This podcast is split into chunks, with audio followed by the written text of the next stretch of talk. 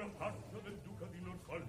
Ero sottile, sottile, sottile ero un miraggio vago, leggero, gentile, gentile gentile quella... Ameria Radio presenta Tutto nel mondo è burla stasera all'opera con Massimiliano Samsa e Paolo Pellegrini. Bello quando ero faccio era sottile era sottile era un miraggio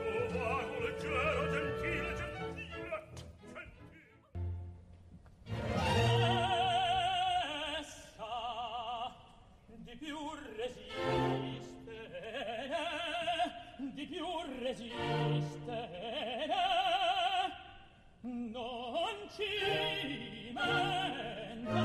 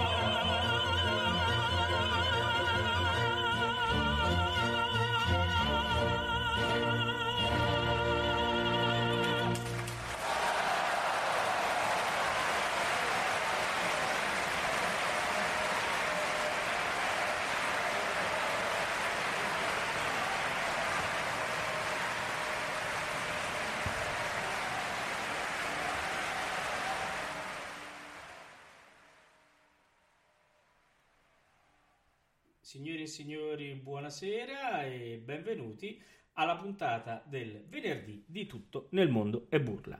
Eh, come avete visto dal titolo della nostra trasmissione, stasera si parla di tenori di coloratura. Eh, intanto salutiamo Max che è qui con noi. Aspetta Max che ti apre il microfono, vai! Sì, ciao a tutti, buonasera, eccoci qua. Oh, e come avete visto abbiamo iniziato con Quantico Flores che canta Cessa di più resistere dal barbiere di Siviglia. Allora, Max, due parole adesso un attimo sul tenore di coloratura, no? Qual è la differenza? Quali sono, diciamo, eh, le peculiarità e qual è il repertorio no? su cui eh, si trova a, a combattere, no? Allora, eh, il tenore di coloratura, come avete potuto ascoltare, è un tenore molto agile, con una voce eh, tra virgolette, perché non è sempre così, comunque sufficientemente eh, leggera, eh, quindi da, di timbro non molto scuro, anche se ci sono delle eh, eccezioni, e, caratterizzata da una grande estensione. poi ehm, scenderemo anche nel particolare con gli ascolti, no, Max, tra il tenore di coloratura eh, dalla Rossini Renaissance in poi eh, e quelli che prima erano i tenori che affrontavano il repertorio rossiniano, no Max? Sì, infatti diciamo che questa sera l'abbiamo impostata un po' sulla riga rossiniana, no? Sì. Perché insomma, ecco, il tenore di coloratura c'è anche Bellini, Donizetti, perché ci sono poi tutta l'opera anche barocca del Settecento, però insomma noi ci fermiamo un po' a quello che è l'opera del, dell'Ottocento italiano, no? andiamo a vedere, diciamo che c'è questa dal punto di vista dell'interpretazione stilistica in Rossini questa, come dire, linea di demarcazione, no? Sì.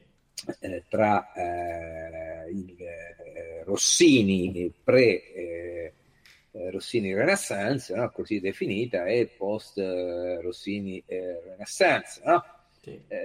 ossia modi differenti di interpretare Rossini. Rossini Renaissance, diciamo, Claudia Bado, vogliamo mettere dentro, insomma, direttori di questo, di questo calibro, hanno riproposto un qualcosa che precedentemente, diciamo, hanno fatto un discorso un po' più filologico, come probabilmente veniva cantato Rossini, quindi una rinascita rossiniana dopo un eh, cantare eh, questo repertorio forse un po' fuori stile, ecco, non, non, so cosa oserei dire in questo modo. Allora, allora, questa sera ci divertiamo un po' ad ascoltare come i vari Juan, Juan Diego Flores, andando un po' indietro, William Matteuzzi, Rocco e Blake, eh, cantavano, cantavano questo, ehm, cantano, scusate, cantano questo repertorio e poi vedremo un po' come veniva cantato precedentemente. Quindi stasera ascolteremo molto Rossini.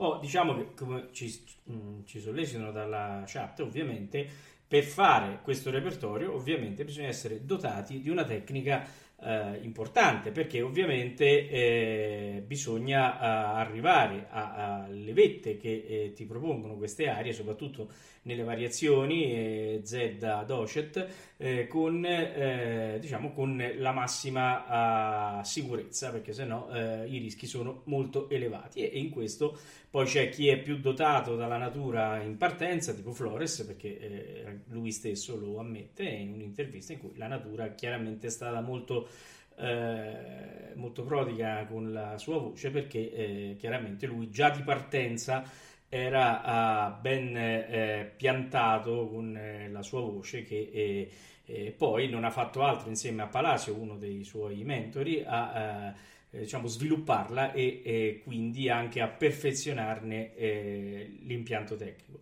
Stessa cosa eh, se ne parla di William Matteuzzi. William Matteuzzi, per, per esempio, è un tenore mh, che ha, ha, passato più periodi nella sua carriera, ha avuto il periodo cellettiano, poi c'è stata diciamo, una maturazione stessa della sua voce, poi c'è stato il primo maestro, adesso non mi ricordo il nome, un maestro di Bologna era.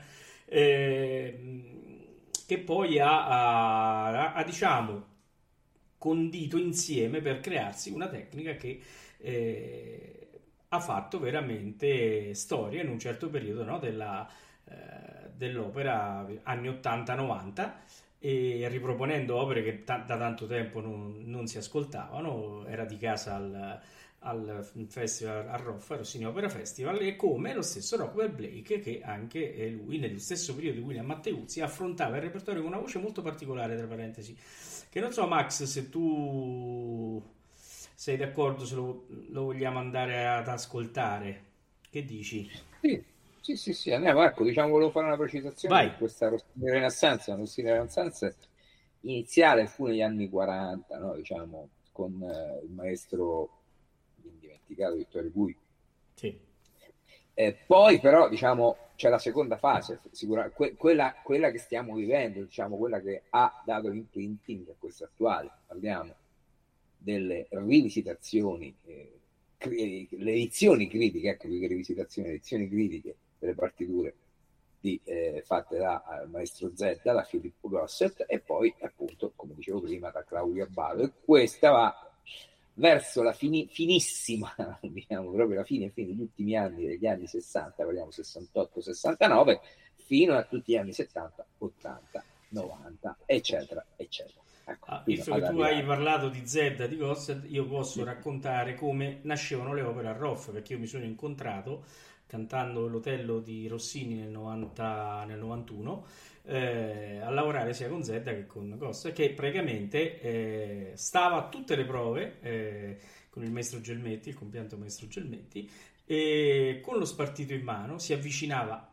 a tutti i personaggi e cambiava un'appoggiatura qui, qui fai questa, uh, questa agilità, qui eh, fai così. Era praticamente l'opera si imbastiva con lui no? alle prove al pianoforte, alle prove di, di sala.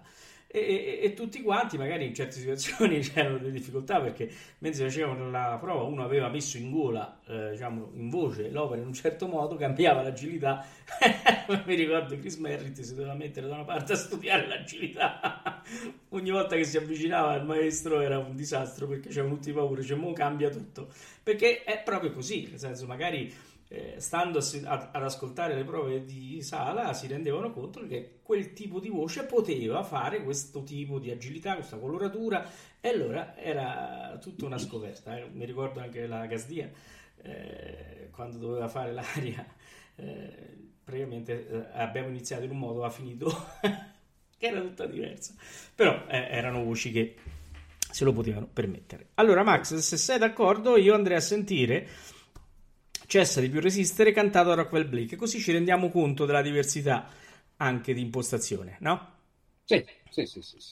Andiamo ad ascoltare Cessa di più resistere cantata da Rockwell Blake. Cessa di più resistere, di più resistere, ci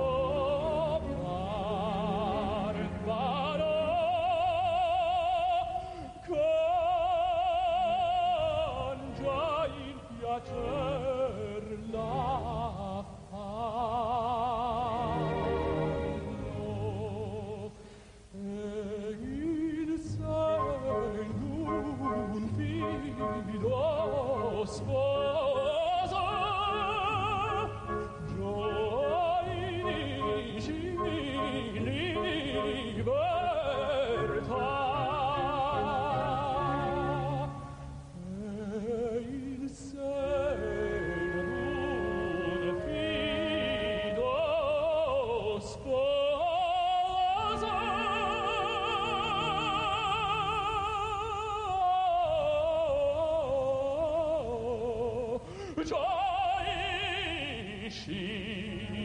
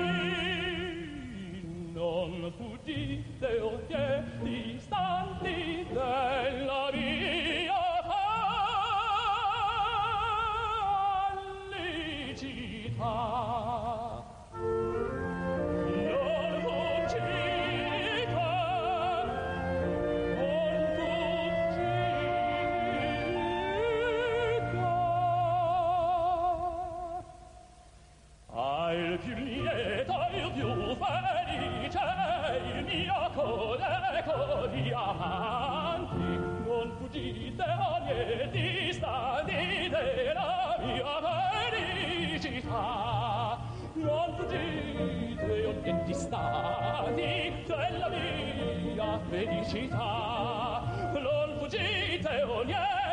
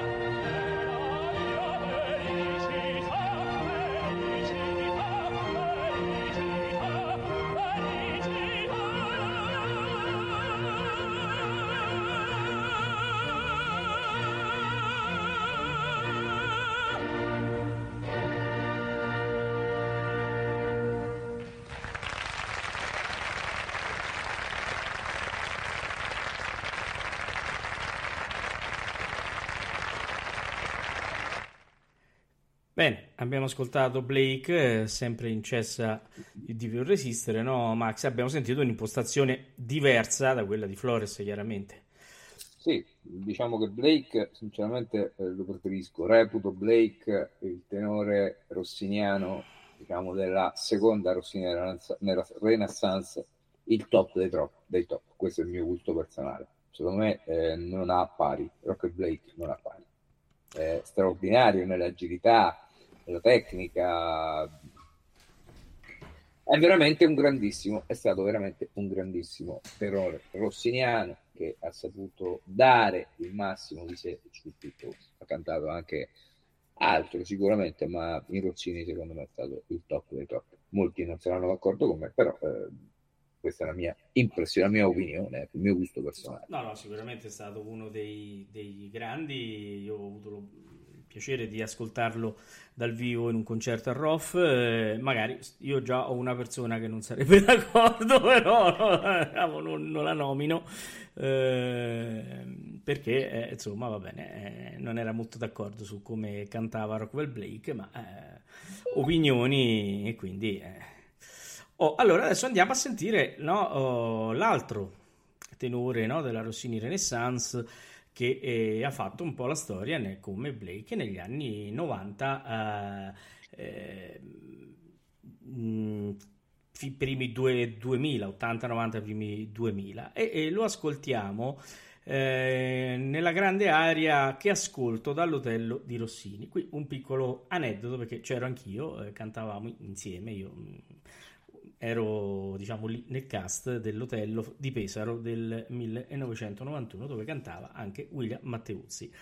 Una, un piccolo aneddoto, uh, non dico chi era la, qual era stata la causa, eh, però eh, questa sera, perché l'aria fa proprio capo a quella sera, che era eh, il 16, mi pare, di agosto del 91, eh, l'opera andò eh, in forma di concerto perché un, un interprete, insomma, eh, mancava e stava male e il sostituto non aveva seguito mezza prova, quindi ecco, non fu così. Mi ricordo che entrammo tutti in palcoscenico, mi ricordo che venne l'addetta del teatro nel mio alloggio e mi disse ma tu ce l'hai il vestito blu? Io lo portavo sempre perché poteva capitare, perché dopo la, recita si andava sempre a cena, quindi si stava fuori sempre in, case, diciamo, di persone che ci accoglievano dopo la prima. E allora dico sì, sì, ce l'ho, va benissimo, ce l'ho stasera in vestito blu perché manca Tizio e allora andiamo in forma di concerto. Mi ricordo, questo lo posso dire, che dirigeva Gelmetti, eh, noi tutti schierati dietro il palcoscenico eh, a sipario chiuso, Gelmetti arriva eh, fa aprire il sipario, quando si accorgono che stiamo tutti schierati, penso che una sequela di fischi così, così potente non l'ho mai sentita, non si riusciva a iniziare. Eh, ed era una cosa veramente pazzesca, non si riusciva a iniziare. E mi ricordo che poi dopo, vabbè, cominciò, eh, alla fine eh, c'era... Uh, noi ci allontanammo perché dopo l'inizio ci siamo allontanati e dopo aver salutato il pubblico e quindi che succede? William eh, nel duetto insieme a Cecilia Gasdia eh, comincia a fare la scena perché la scena era montata e, e canta quest'aria. Vi dico, il teatro è venuto giù, credo che abbia applaudito per più di dieci minuti sicuramente, tant'è che William poi salì nei camerini e continuavano ancora ad applaudire. Fu un...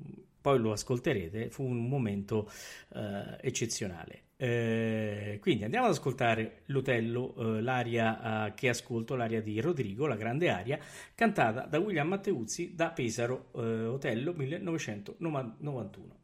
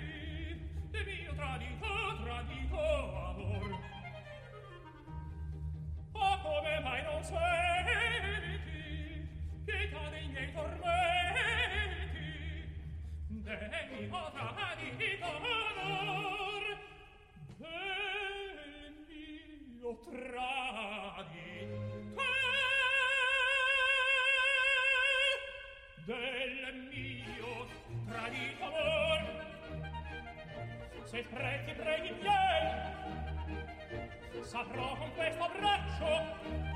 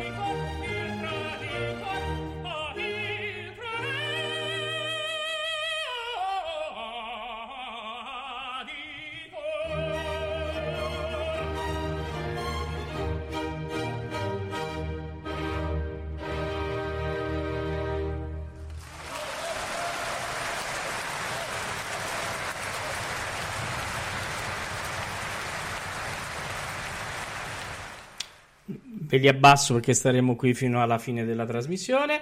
Ehm, abbiamo sentito un altro modo, diciamo, di affrontare le agilità e le aree, diciamo, rossiniane eh, di coloratura, come è questa. Eh, adesso che abbiamo ascoltato Flores, che abbiamo santa- ascoltato Blake, che abbiamo ascoltato eh, Matteuzzi, possiamo anche dire che tutti e tre hanno, eh, diciamo, una... co- un colore di voce completamente diverso, nel senso che non si può, come magari era eh, tanti anni fa, e fra poco andremo a sentire, ehm, sono tre voci, tre vocalità eh, completamente diverse. Eh, abbiamo un Flores che è molto strumentale, abbiamo un Flores che riesce, come avete ascoltato, a fare tutte le note, snocciolarle una per uno eh, in maniera come se bevesse acqua fresca, perché in effetti eh, è uno strumento Flores, quindi oltre ad essere un grande musicista, lui usa la voce veramente come uno strumento. Poi abbiamo sentito Blake che con voce più potente, più, uh, diciamo, più eh, carnosa, eh, con la sua tecnica riesce a, a gestire anche eh, le agilità più impervie, eh, ovviamente ehm, tirando fuori un risultato timbrico di tutto rispetto e di eh, un certo eh, ehm, di anche di un certo colore abbastanza scuro che è difficile trovarlo nei tenori. Ecco quello che dicevo all'inizio non è da tutti. Poi non abbiamo per, per esempio ascoltato Bruce Ford eh, perché Bruce Ford era, è ancora più scuro di Blake che comunque dimostra che con la tecnica si può cantare anche con una voce più potente più scura questo repertorio. E poi c'è William. Eh, io sarò parte in causa sarò interessato però se avete notato ovviamente il, por- eh, il porgere la voce come porge William la voce tra i tre al mio modo di vedere è, è il migliore perché mh, ha una linea melodica riesce a fare diciamo a portare il canto eh, in modo tale ti fa prendere i brividi. Poi si può discutere su alcuni suoni non c'è dubbio però secondo me dal punto di vista musicale, dal punto di vista della resa, eh, a mio modo di vedere, eh, quindi me ne prendo tutte le responsabilità, eh, fa provare dei sentimenti che forse gli altri due un pochino meno. Sarà anche l'aria, eh, sarà anche l'aria che porta a questo, proprio l'ho sentito avendoci studiato in tante altre situazioni e devo dire che quando William eh, comincia a cantare veramente è da brivido. Eh, Max, tu che ne pensi? Io te l'ho detto prima, so che tu sei un uh, tifoso sostenitore di William Matteuzzi, però io, secondo, cioè, personalmente, ripeto, un gusto personale, 100.000 eh, persone che saranno contro questo per me Rock Blake rimane un grandissimo tenore di, eh, per quanto riguarda il tema dell'agilità. Matteuzzi straordinario, anche lui. Diciamo che sono stati i due più grandi, secondo me, eh, eh, nel periodo anni 80-90. Sì, ecco, diciamo, sì. sono, stati, sono stati il top. Forse non avevano, non avevano pari. Eh, non avevano pari. Sì, assolutamente sì. Allora, che dici Max di cominciare ad andare invece a sentire come prima di loro si cantavano questi repertori? Eh sì, adesso andiamo un pochino indietro, no? Andiamo, rimaniamo sempre in Rossini, poi se vogliamo alla fine magari metteremo anche un, una figlia del reggimento. Sì, certo. Però diciamo che è interessante perché questo percorso che stiamo facendo, o meglio, questa impronta che abbiamo dato, perché appunto c'è questa linea di demarcazione, no? questa doppia Rossini Renaissance che va dagli anni 40, ma diciamo lì è proprio in embrione, non è che ci siano queste grandi differenze eh, diciamo la differenza grossa comincia, che è quella che ci porta a noi, come abbiamo detto, verso la fine degli anni 60, 68, 69, 70 e poi via via. Ecco, quindi adesso andiamo a sentire qualche cosa che appartiene a qualche anno precedente, no? Ehm, sì.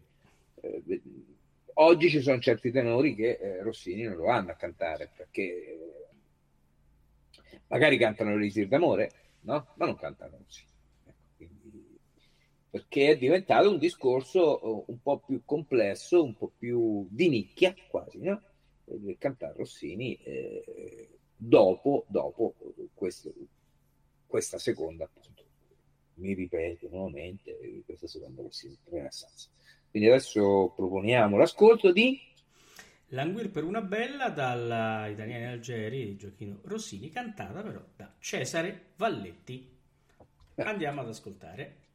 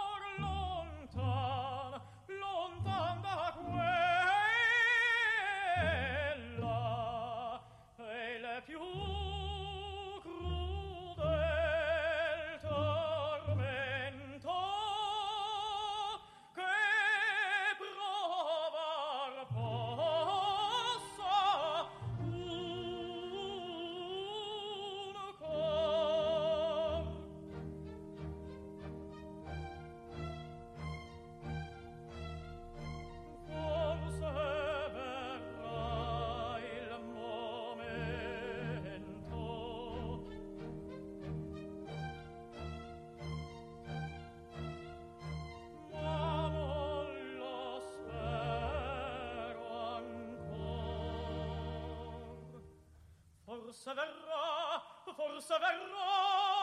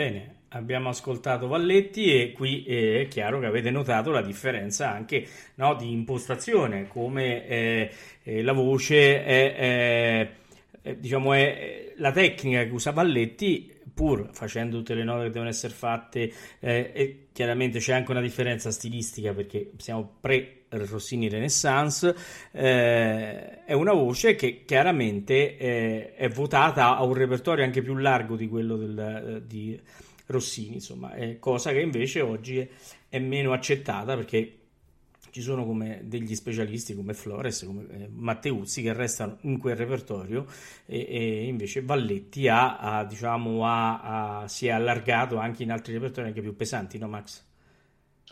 Sì, infatti, ascoltandolo, eh, possiamo dire che, che veramente è, è- un'esecuzione comunque di altissimo livello, sicuramente diversa da quella che facciamo, che, che siamo abituati ad ascoltare ora. Sì. Anche perché comunque ehm, Valletti eh, sì, ha spaziato abbastanza nel repertorio, però diciamo fuori, fuori, fuori da un repertorio diciamo un po' virtuosistico, non è che ci sia uscito moltissimo, moltissimo. Perché se noi andiamo a vedere il suo repertorio c'era la sonnambula, eh, c'era il matrimonio segreto, l'elisir d'amore, la figlia del reggimento. Ecco, questo sarebbe interessante sentire come faceva la figlia del C'è reggimento. anche l'amico Fritz. C'è il Werther. Pasquale, l'amico Fritz. Eh, c'è il Werther, ci sta Ma insomma... non Werther, incoronazione di Poppea, stiamo la betulia liberata di Mozart, e così, però poi ti sparano anche un Pinkerton della Butterfly. Eh. Rinuccio ci può stare, Eh sì, eh, Rinuccio, sì. Rinuccio ci può stare, sì, perché Pinkerton fondamentalmente, no? però insomma c'era, eh, rimane comunque, rimane comunque eh, all'interno di un repertorio abbastanza belcantistico, no? Sì, sì, sicuramente sì. Eh, Comunque, ecco, diciamo, un Flores oggi a fare Pinkerton non credo che... No, ecco, questa è la differenza, che oggi Flores sicuramente Pinkerton non lo fa, farebbe. cioè non lo accetteremmo neanche, no? No. Non, ci interesserebbe. Diciamo che in un concerto che non citiamo eh, ha fatto, ha terminato con il Nessun Dorma. Chi c'era ha detto... Va "Mm, bene, ma in un concerto nessun dorma lo fai, soprattutto se è un Eh. concerto un po' nazionale popolare, no? Sì, diciamo, certo. Lo fai, però no, non è certo. che può, cioè, un conto è cantare nessun dorma, Sì, certo, no? un conto è conto è cantare la. Turandot, Eh beh, è chiaro, è- è chiaro. è ben è chiaro. diverso. Ora, Ah, nessun dorma, l'acuto lui ce l'ha, basta. Ora, certo. diciamo, vabbè, è un nessun dorma che sicuramente non è il nessun dorma di, di, di, di- di- di Pavarotti, ecco, insomma. Certo, e certo. qui ci sarebbe da aprire un discorso ampio perché Ampio. Pavarotti spaziava in questi repertori, veramente ci accorgiamo sempre di più quanto Pavarotti fosse fuori da tutto questo discorso. Eh, cioè, no? eh, beh, ma Luciano era Rossini, non. Rossini non l'ha fatto, però No, ha fatto certo. il divertimento. certo. Eh, però ha fatto le Ah, ma, ma ha fatto i puritani, eh, cioè, ha fatto i puritani, però ha fatto anche eh, ha fatto Aida. Va Aida, ha fatto... eh, Turandot. Lasciamo perdere l'hotel finale, sì, vabbè, quello la, coro- la- la- la corona finale più che altro discutibile della sua carriera, però Beh, ha fatto Andrea Chenier, ha fatto, ha insomma, fatto eh, Andrea Scena, cioè è stato un tenore, forse l'ultimo che possiamo ricordare che l'ha fatto con giusta causa, no? Perché eh, cioè, eh, non, eh, non così tanto per farlo, cioè che ha lasciato delle cose importanti, è stato l'ultimo tenore eh, che è, è passato dal repertorio drammatico al repertorio lirico, al repertorio diciamo belcantistico. Eh, perché, insomma, Sonnambula Puritani sono quelli, cioè, quindi possiamo anche dire Pavarotti tenore di coloratura? Beh, sembrerebbe una bestemmia, ma fondamentalmente in certi repertori c'era, cioè, eh, comunque Sì. era stata la grandissima coloratura rossiniana, dove su questo repertorio non mi risulta si sia mai cimentato. No, Ecco, no, beh, infatti lui giustamente. come con Rossini ha fatto il Guglielmo Tell, però il Guglielmo Tell già è una scrittura più Sì, ma siamo in un'altra, siamo- è, è un'altra cosa. è Ecco, un'altra insomma, cosa, quindi non ha fatto, non i- è- non ha fatto l'italiano fatto il Algeri. Barbiere di Siviglia, ecco, l'italiano in Algeri, certo, non risulta. certo, ecco, no, neanche a insomma. me risulta. Quindi, Oh, tra i grandi tenori di questo repertorio non poteva mancare Luigi Alva, vero Max? certo, Luigi Alba, eh, diciamo che siamo eh, nel- all'incirca nello stesso periodo di Cesare Valletti, del nostro conci- quasi concittadino Sì. Albinio Misciano, no? Sì. Eh, sono diciamo Albino Misciano 1915, Valletti 22, Alba 27, ecco, quindi siamo una generazione all'incirca che tra 15, insomma, nell'arco di 12 anni sono nati tutti e tre questi tenori che pressappoco hanno agito nel repertorio quello di coloratura, però nella vecchia concezione, quindi andiamo a vedere, ad ascoltare Alba eh, questa volta lasciamo un attimino da parte Rossini, no? Andiamo a sentirlo Eh in sì. qualche altra cosa, anche se lui è sì, eh, il certo. Barbiere di Siviglia, Eh beh, c'è- c'è- però insomma, Andiamo ad ascoltarlo invece nel Don Giovanni di Mozart, il mio tesoro intanto. Ascoltiamolo.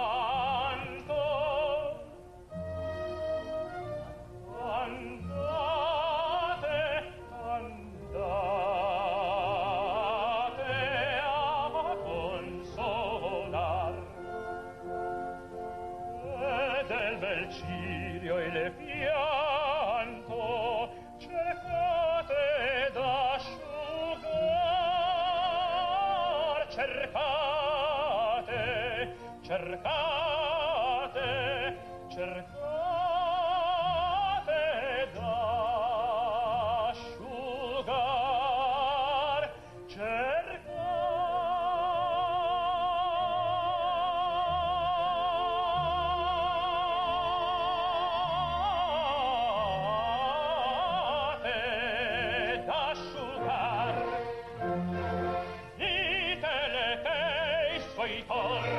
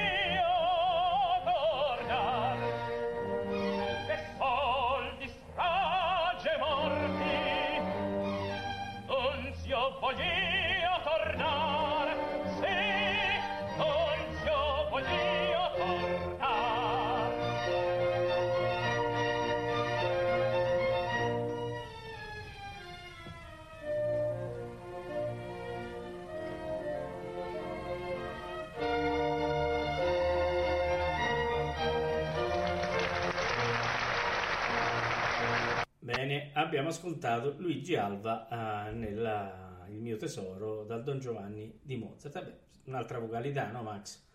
Ah sì. Che distragge morti, Nunzio, voglio tornare. È dura quest'aria, questa, no, questo testo. Eh. Quell'aria è difficilissima. Eh, ed è difficilissima, è un'aria veramente complicata. Complicatissima. E lui la canta bene, secondo me. Sì, la canta, canta, bene, bene. ma Alva eh, uno dei più grandi è stato, è venuto a mancare che poco, devo dire, eh, ha lasciato veramente un grande segno perché ha fatto storia, a parte le sue interpretazioni di Barbiere, no? E, eh, certo. insieme a Tito Gobbi, insomma, hanno fatto veramente storia. Quindi, oh, allora, questa sera abbiamo fatto una panoramica mh, di alcuni, ne mancano tanti chiaramente, ma noi non ci potevamo, non, insomma, soffermare anche perché il tempo è tiranno, no? sui tanti che ancora mancano alla ah, sì, anche perché metterne troppi dentro poi si fa una confusione e basta. Siamo esatto. soffermati su quelli che a noi insomma ci, ci hanno sempre colpito un po' di più. Insomma, eh, no? assolutamente sì, si va sempre un stiamo, po' giusto, Siamo no? aperti a suggerimenti da parte del nostro pubblico se i nostri ascoltatori certo. volessero darci qualche nome da voler trattare in trasmissione, possiamo Noi siamo pronti siamo pronti e così ne possiamo parlare insieme a loro in chat e ascoltare tenori di eh, agilità. Oh. prima di terminare la trasmissione, ascoltando ancora Juan Diego Flores nell'area di Semiramide, eh, si sperar voglio contento, eh, diamo gli appuntamenti perché domani è un giorno importantissimo perché sono i 100 anni eh, di Ettore Bastianini. Eh, fra qualche ora partirà la 24 ore eh, con eh, le opere, eh, parecchie opere di Ettore Bastianini. Ehm, e, e... Fra due ore, esattamente due ore, perché sì, partiamo a mezzanotte. Esatto, fra un paio d'ore. Sono le 10 in punto, sì. fra due ore. Infatti stasera chiudiamo anche un po' prima perché sì, diamo spazio a... Perché dobbiamo preparare eh, la partenza della 24 ore, troverete il link sul sito eh, www.ameriaradio.com e, e, poi eh, domani sera in diretta alle ore 21 la grande festa per Ettore Bastianini. Infatti saremo in diretta io, Massimiliano e, e diciamo, eh, l'associazione internazionale Ettore Bastianini eh, che praticamente festeggerà e brinderà eh, parlando di Ettore Bastianini domani sera, proprio il giorno del suo compleanno. Ci sarà anche il festeggiamento per i dieci anni dell'associazione. Sarà una puntata con grandi ospiti, ve li annuncio, ci sarà Piero Mioli, ci sarà Maurizio Modugno, ci sarà eh, Valerio Lopana, il nostro Alvin, eh, eh, Luisella Franchini e ovviamente avremo il presidente dell'associazione Angela Rigoli, poi avremo uh, Vito Stabile che è il presidente facente funzioni con il priore della Pantera eh, di Siena e Emanuela Bianchiporro che eh, come sapete è stata la fidanzata di Ettore Bastianini.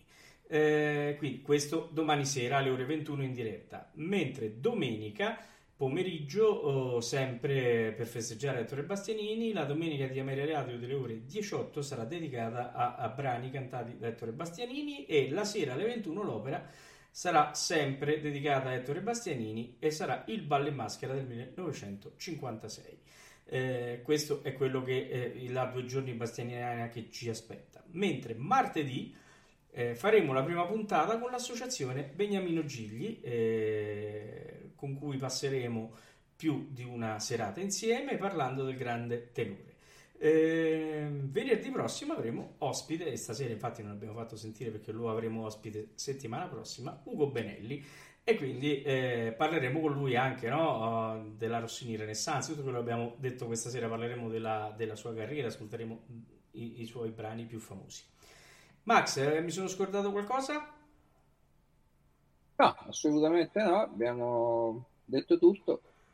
E quindi non dobbiamo fare altro che cosa? Siamo a, po- siamo a posto, ecco. Insomma, Ma siamo a posto. Abbiamo, abbiamo, da- abbiamo, dato anche per questa serata. Abbiamo dato anche per questa sera. Quindi adesso si va uh, ad ascoltare la Semiramide cantata da Juan Diego Flores e, e, e poi andrà la sigla. Noi intanto vi salutiamo caramente. Io saluto Max. Ciao Paolo, una buona notte a tutti i nostri ascoltatori, buonasera e buon proseguimento di serata e poi buonanotte. Certo. E diamo appuntamento alla 24 ore alla diretta e intanto domani per festeggiare tutti quanti insieme il grande Ettore Bastianini. Ascoltiamo intanto Flores nella Semiramide. Buonanotte a tutti, grazie. Buonanotte.